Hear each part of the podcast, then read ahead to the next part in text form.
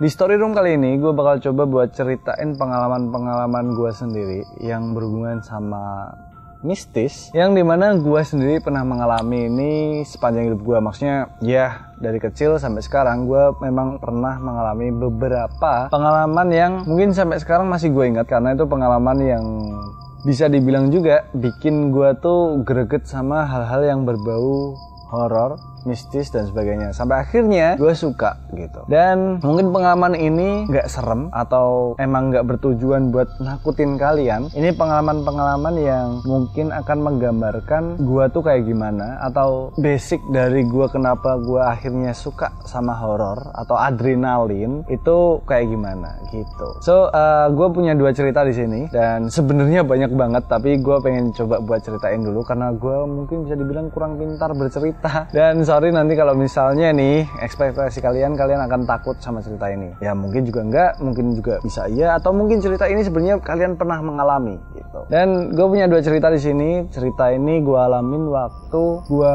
S D, karena sebenarnya pengalaman-pengalaman kayak gini tuh banyak banget gue dapetin waktu S D, S M P. Karena kebetulan waktu S D dan S M P itu tempat sekolah gue itu gedungnya gedung yang ya yang gitu deh, yang bisa dibilang mungkin punya cerita-cerita yang serem gitu. Mungkin di sekolahan kalian juga kayak gitu. Dan waktu S D ini gue bisa dibilang bukan anak yang rajin gitu, agak sedikit nakal lah gitu ya, biasalah anak kecil gitu kan. Dan dulu gue punya cerita pengalaman tentang hal horor itu waktu S D kelas enam. Dan waktu itu gue inget banget ceritanya karena ada satu hal yang bikin gue inget waktu itu, yaitu guru gue. Jadi waktu itu gue masih pelajaran bahasa Indonesia, gue inget banget karena guru bahasa Indonesia gue itu galaknya minta ampun, yang dimana dia itu bapak-bapak berkumis tebel yang ya galak gitu. Itu wali kelas gue dan galaknya minta ampun. Nah waktu itu ceritanya kelas enam itu adalah gedung yang paling tinggi dari gedung yang lainnya. Jadi kelas enam itu di lantai dua. Jadi bentuk sekolahan gue tuh kayak gini, gue gambarin ya. Jadi bentuk sekolahan gue itu uh, di sini ada gedung, di sini ada gedung, dan di sini ada gedung. Jadi kayak letter U gitu. Tapi gedung yang paling tinggi itu yang gedung sebelah kanan sini, itu dua lantai, yang semuanya itu satu lantai doang gitu. Nah, tengah itu ada lapangan, dan di luar area lapangan itu, itu tuh ada kayak halaman lagi, sampai akhirnya ada gerbang, baru jalan raya gitu. Nah, di halaman itu, itu tuh ada satu pohon beringin yang gede banget, yang dimana pohon beringin itu udah ada dari gua zaman T K, karena T K gua juga di situ gitu. Jadi itu area sekolah S D dan sini ada T K-nya. Nah, gua dulu T K di situ. Nah, sebelum gua masuk T K pun mungkin tuh udah di situ. Jadi ya pohonnya udah lama banget gitu lah. Dan di sekolahan gua itu ada dua pohon beringin, yang satu di depan dan yang satu lagi di paling belakang, yang itu tempatnya, jadi tadi kan gedungnya sini, sini, sama sini. Nah yang di sini itu pohon beringin yang kedua, yang satu lagi di sini gitu. Jadi bisa dibilang gedung tempat kelas gua itu deket sama pohon beringin yang paling belakang, itu kondisinya. Nah waktu itu itu pelajaran bahasa Indonesia itu setelah jam istirahat yang kedua, jadi udah agak siang ke sore gitu lah. Kondisinya waktu itu gua kebelet kencing banget di tengah-tengah pelajaran, gue kebelet kencing banget, udah gue tahan sebenarnya karena gue tahu itu guru gue galak, jadi gue takut buat izin. Udah gue tahan, tapi sampai akhirnya gue gak bisa tahan lagi, terus gue beraniin diri buat ngomong sama guru gue buat, "Pak, saya mau izin ke toilet," gitu. Nah waktu itu guru gue ngomong kalau ya tapi cepet gitu, jadi nggak boleh lama-lama. Akhirnya gue larilah dari kelas gue ke toilet. Nah kondisinya kayak gini, ini kan tadi gedung, ini gedung, ini gedung. Nah gedung kelas gue yang ini di lantai dua. Nah kondisi kelasnya itu adalah kelas A, kelas B, kelas C, kelas D, tangga, habis itu ada kamar mandi. Jadi kamar mandi itu paling ujung yang bisa dibilang deket sama pohon beringin yang kedua. Nah waktu itu gue di kelas enam B. Nah di kelas enam B ini gue lari langsung menuju ke toilet. Sebelum nyampe ke toilet itu kan ngelewatin tangga gitu ya. Nah tangga itu tuh udah banyak banget cerita lah. Pokoknya area tangga sama area toilet itu banyak banget cerita. Nah toilet yang lantai dua itu emang jarang dipakai, tapi emang kepake, cuman jarang dipakai karena banyak cerita-cerita dari ya dari dari anak-anak situlah. Kan kita sering cerita-cerita horor gitu kan. Nah banyak cerita di tempat, pokoknya area tangga sama area uh, kamar mandi itu. Nah Karena banyak cerita itu, sampai akhirnya toilet itu jangan dipakai. Karena gue disuruh cepet sama guru gue, dan guru gue itu galak banget. Gue akhirnya memutuskan buat udah di sana aja lah gitu. Biar nggak usah turun, karena kalau turun kelamaan nanti bakal gue dimarahin gitu. Akhirnya dengan terpaksa gue pakai toilet yang di situ. Nah, waktu sampai ke toilet itu beneran, karena posisi toiletnya gini. Jadi setelah lorong itu pojok, ini ada toilet, di sini juga ada toilet. Jadi toiletnya letter L gitu. Dan ada empat pintu di sana, ada empat toilet di sana. Nah, semua pintu yang ada di situ itu kebuka, semuanya kebuka. Ya kondisi toiletnya sebenarnya nggak kotor-kotor banget gitu, masih dibersihin kok. Tapi jarang dipakai aja gitu. Nah, kondisi toiletnya itu adalah toilet jongkok, semuanya toilet jongkok. Dan sebelah toilet jongkok itu itu ada ember kecil, yang di atasnya ada keran kecil gitu lah. Jadi embernya kecil gitu, terus ada kerannya gitu. Nah, gue pilih yang paling pojok sebelah sini, yang paling deket sama tangga. Jadi letter L kayak gini, gue ambil yang paling sini gitu. Waktu gue masuk, gue tutup pintunya, gue kencing, gue cepet-cepet, gue buru-buru, udah kencing gitu. Waktu gue kencing, tiba-tiba gue denger suara kayak, mungkin bukan gemericik air ya, bukan keran yang dibuka, tapi suara air di dalam ember yang digayung gitu. Jadi kayak digayung gitu. Gitu doang, jadi kayak air yang gerak gitu loh. Pokoknya suara yang gitu gitu. Terus gue kira ada orang kan di sebelah. Dan ada suara anak kecil tuh mungkin dua mungkin. Karena lebih dari satu pokoknya. Mungkin dua yang lagi bercanda-bercandaan. Dan airnya itu lagi dimainin. Kayak semacam itu. Jadi sebelah, jadi ini kamar mandi gue. Ini ada kamar mandi lagi. Nah, kamar mandi yang itu, yang sebelah gue persis, itu tuh ada suara gemericik air yang dimainin sama dua anak kecil gitu. Nah, waktu itu gue nggak mikir aneh-aneh, sama sekali nggak mikir aneh-aneh. Yang gue pikirin adalah, ini ngapain dua bocah di sebelah mainan air? Lagian itu satu deret gedung di lantai dua itu cuma kelas enam semua, nggak ada kelas di bawahnya itu. Semua kelas lima tuh ada di lantai satu, kelas tiga, empat dan sebagainya itu ada di gedung lain gitu. Ini ngapain bocah gitu? Kalau dari suaranya ya bener-bener anak kecil gitu. Terus waduh, ini sebagai senior ya, waktu itu gue mikirnya kayak, ya gue udah kelas enam gitu, gue pengen negor gitu kan. Waktu gue keluar, gue lihat, oke, okay, men, ternyata gak ada orang di situ. Ternyata di, di, di sebelah kamar mandi gue itu gak ada orang. Dan nih, satu lagi yang menguatkan adalah, aduh, satu lagi yang menguatkan adalah ember itu kosong. Karena embernya kecil gitu kan, jadi kelihatan aja kalau kosong. Embernya kosong, gak ada orang di sana. Dan ya, ya udah, seketika gue langsung keluar kamar mandi, langsung lari, gue menyusuri lorong gitu kan. Terus gue dobrak pintu kelas aja, masuk, brak gitu. Sampai akhirnya semua lihat ke gue, dan guru gue langsung marahin gue. Itu kenapa ceritanya ketanam banget, karena gue dimarahin guru gue itu abis-abisan, dibentak-bentak gitulah. Gue inget banget, dan gue masih gak bisa lupa sih sama kejadian itu. Jadi ya ya kalau gue suruh ceritain detail dari kamar mandinya, gue masih bisa banget, karena kamar mandinya itu bener-bener apa ya, keinget banget lah gimana gelapnya karena itu di ujung, dan gimana gelapnya tangga itu karena emang itu di ujung, dan sebelahnya itu ada pohon beringinnya gitu. Itu cerita pertama yang menurut gue masih keinget banget, dan gila sih, gila sih. Dulu gue benci banget sama horor, dulu gue benci banget, sampai akhirnya terus gue suka adrenalinnya gitu.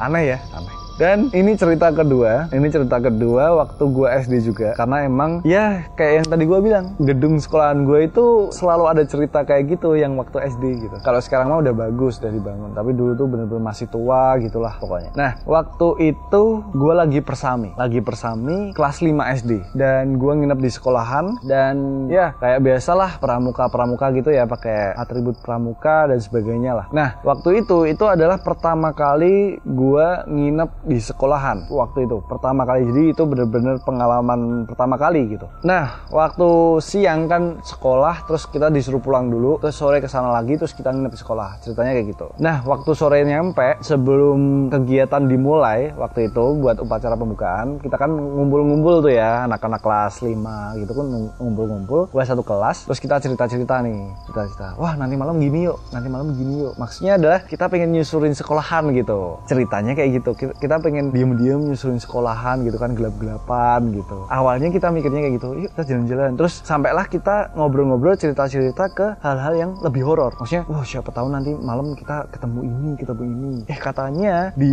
area yang sana tuh ada ini loh, dan sebagainya lah. Kita cerita sampai akhirnya kita tenggelam sama ceritanya, gua sama teman-teman gua. Terus kita ketakutan sendiri gitu.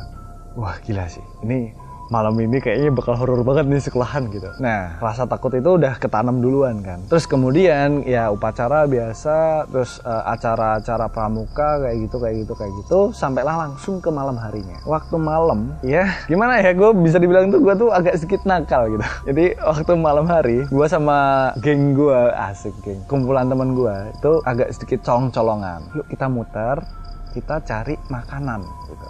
Kita ambil makanan, maksudnya kayak ngambilin makanannya temen-temen gitu kan buat kita makan, yuk yuk yuk yuk gitu. Akhirnya gua kan dulu kelas lima tuh kelas, oh dulu kelas lima juga kelas lima B, karena dari kelas satu B ya sampai atas B terus gitu. Kelas lima B gua kumpul sama anak kelas lima D sama C, itu isinya anak-anak nakal semua itu. Kita muter buat ngambilin makanan-makanan gitu. Nah setelah udah nih, udah yuk kita balik lagi ke kelas tempat kita tidur, kita balik lagi ke kelas, kita makan di kelas aja. Nah waktu itu kita kumpul di kelas B, kelas gua. Kita ngumpul di kelas B, di kelas gua waktu itu. Kita di ujung, pokoknya itu kan kursi sama meja, itu semua kan ditata, dipojokin semua ke dinding-dinding kelas kan. Jadi tengah tuh buat tidur. Nah, kita mojok ke tempat meja-meja itu. Nah, kita makan di sana sambil ngobrol cekikikan gitu kan, di tengah kegelapan. Karena waktu itu dimatiin semua, semuanya udah tidur, dimatiin semua lampunya, dan kakak-kakak pembina ini itu galaknya minta ampun. Galaknya minta ampun. Jadi kita diem-diem, kita ngumpet-ngumpet, di gelap-gelapan kita makan-makan. Waktu tengah-tengah kita makan-makan, ngobrol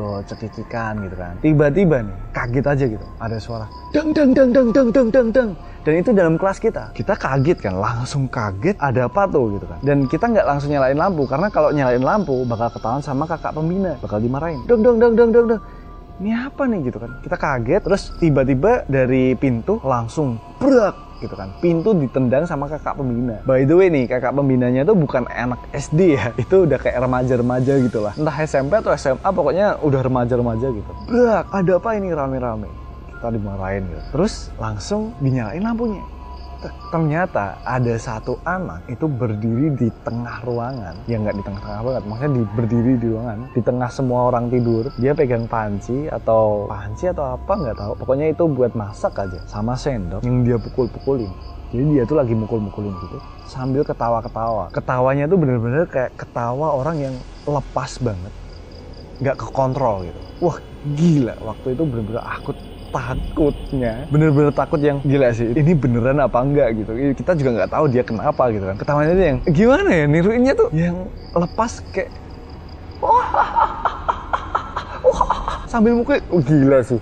Wah, sambil mukulin ini gitu. Dan langsung ada satu anak kesurupan, kesurupan, kesurupan. Ada satu anak yang jerit kayak gitu. Semuanya bangun, semuanya bangun, yang tadinya bangun kaget karena ini, karena dia mukulin itu. Semuanya bangun langsung yang weh weh, ribut semuanya. Terus kakak pembina tiba-tiba langsung panggil guru gua buat bawa nih anak. Begitu keluar dari kelas, tek, kan dia dipegangin gitu, langsung digendong keluar sama guru gua. Waktu keluar kelas, tek, kelas yang satunya tiba-tiba juga rame, wuh gitu. Ternyata cuy, ternyata kelas yang sebelah itu juga ada yang kesurupan satu orang. Jadi di kelas gue kesurupan satu orang, kelas satunya lagi ada kesurupan satu orang. Dan yang di kelas sebelah itu histeris, histerisnya yang wow, wow gitu. Jadi kayak, kayak, kayak dia tuh nggak ketawa juga nggak nangis, tapi histeris yang jerit-jerit sendiri gitu. Wah gila, dua ini langsung dibawa ke tengah lapangan, dan semua semua yang ikut persami waktu itu disuruh keluar, disuruh kumpul di lapangan waktu itu. Ini bagian yang mungkin bakal bikin mikir percaya atau nggak percaya, tapi menurut gue ini yang paling creepy sih. Karena waktu itu, jadi dua orang ini yang lagi dibersihin, didoa-doain gitu, biar nggak kesurupan lagi maksudnya, disembuhin. Itu satu anak ini, yang dia tadi teriak-teriak, itu lagi dibersihin, kepalanya dipegang sama guru gue, itu guru apa gue lupa, pokoknya dipegang, terus langsung didoain gitu kan, terus di gini, kayak, kayak di apa sih, diusap gitu loh, mukanya kayak diusap ke atas gitu, saat set. Gak cuman gue cuy, gak cuman gue. Gue aja kaget karena ada satu orang teriak, dan gue langsung lihat, dan gue lihat sendiri. Jadi dari kepala si anak ini set keluar putih, bener-bener yang putihnya tuh putih asap tapi pekat, tapi cepet banget gitu. Set pindah ke yang sebelahnya. Jadi waktu itu kan posisinya tuh dua ini itu tuh dikerumunin sama orang banyak gitu kan. waktu diginiin, tek, ada satu anak di sebelahnya yang keserupaan itu, putihnya itu dari kepala langsung masuk ke situ. Semua orang lihat, semua wih wih wih, semua orang langsung panik, langsung ternyata satu orang itu langsung keserupaan juga gitu. Jadi kayak pindah gitu, keserupaannya pindah gitu. Satu orang itu keserupaan lagi. Nah, waktu dibersihin lagi nih, waktu dibersihin, set gitu kan, lagi dengan yang sama, dengan cara yang sama, diusap naik, tak, putih yang tadi kita lihat itu semuanya itu langsung naik lompat ke atas di jadi gedung gua yang kelas enam itu yang tadi gua ceritain yang dua lantai itu itu kan tinggi banget ya, putih itu langsung lompat ke atas terus berhenti di atas genteng lantai dua itu, berhenti sebentar terus langsung lompat hilang gitu aja. Dan itu yang lihat nggak cuman gua atau nggak cuman satu orang temen gua, yang lihat semuanya lihat, dan waktu itu langsung panik, langsung oh gila itu tadi beneran atau enggak, tadi beneran atau enggak gitu kan. Terus guru gue, pembina gue, semuanya ngingetin buat udah kita berdoa aja, kita jaga biar nggak kemana-mana, nggak ngelamun dan sebagainya, kita banyak-banyak berdoa. Dan akhirnya kelas A, B, C, D, kelas lima semuanya ditidurin di satu ruangan, terus dijaga sama guru gue sama kakak pembina gue waktu itu. Wah, itu pengalaman S D yang paling gue ingat yang berhubungan sama horor dan mistis. Gue jarang banget cerita ini, gue belum pernah cerita ini ke teman-teman gue karena itu menurut gue adalah uh, hal yang mungkin dia percaya nggak sih, antara percaya atau enggak gitu loh. Tapi yang pasti ya, gue mengalami hal itu waktu S D gitu. Ya gitu, dua cerita gue waktu S D. Uh, ini gue emang nggak bermaksud nyerem-nyeremin karena emang kayak gitu doang. Kalau kalian punya cerita yang sama atau kalian punya pengalaman yang sama, kan kalian biasanya S D atau S M P nih, yang kalian persami terus nginep di sekolah, terus kalian punya pengalaman yang kayak gitu. Kalian mungkin bisa komen di bawah, ceritain aja kayak gimana. Gue tertarik buat bacain. Terus kalau misalnya ada yang menarik, gue bakal angkat juga mungkin ke cerita yang selanjutnya. Nah itu aja story room kali ini, dan tungguin aja next bakal ada konsep-konsep baru buat masing-masing konten di channel gue, jadi tungguin aja. Dan jangan lupa buat kalian semua like, comment, dan subscribe. Kalau kalian suka sama konten yang kayak gini, kalian bisa like aja. Kalau nggak suka, kalian bisa dislike dan kasih masukan biar channel ini terus berkembang. Oke, yang terakhir, bye. Ah, it's behind you now.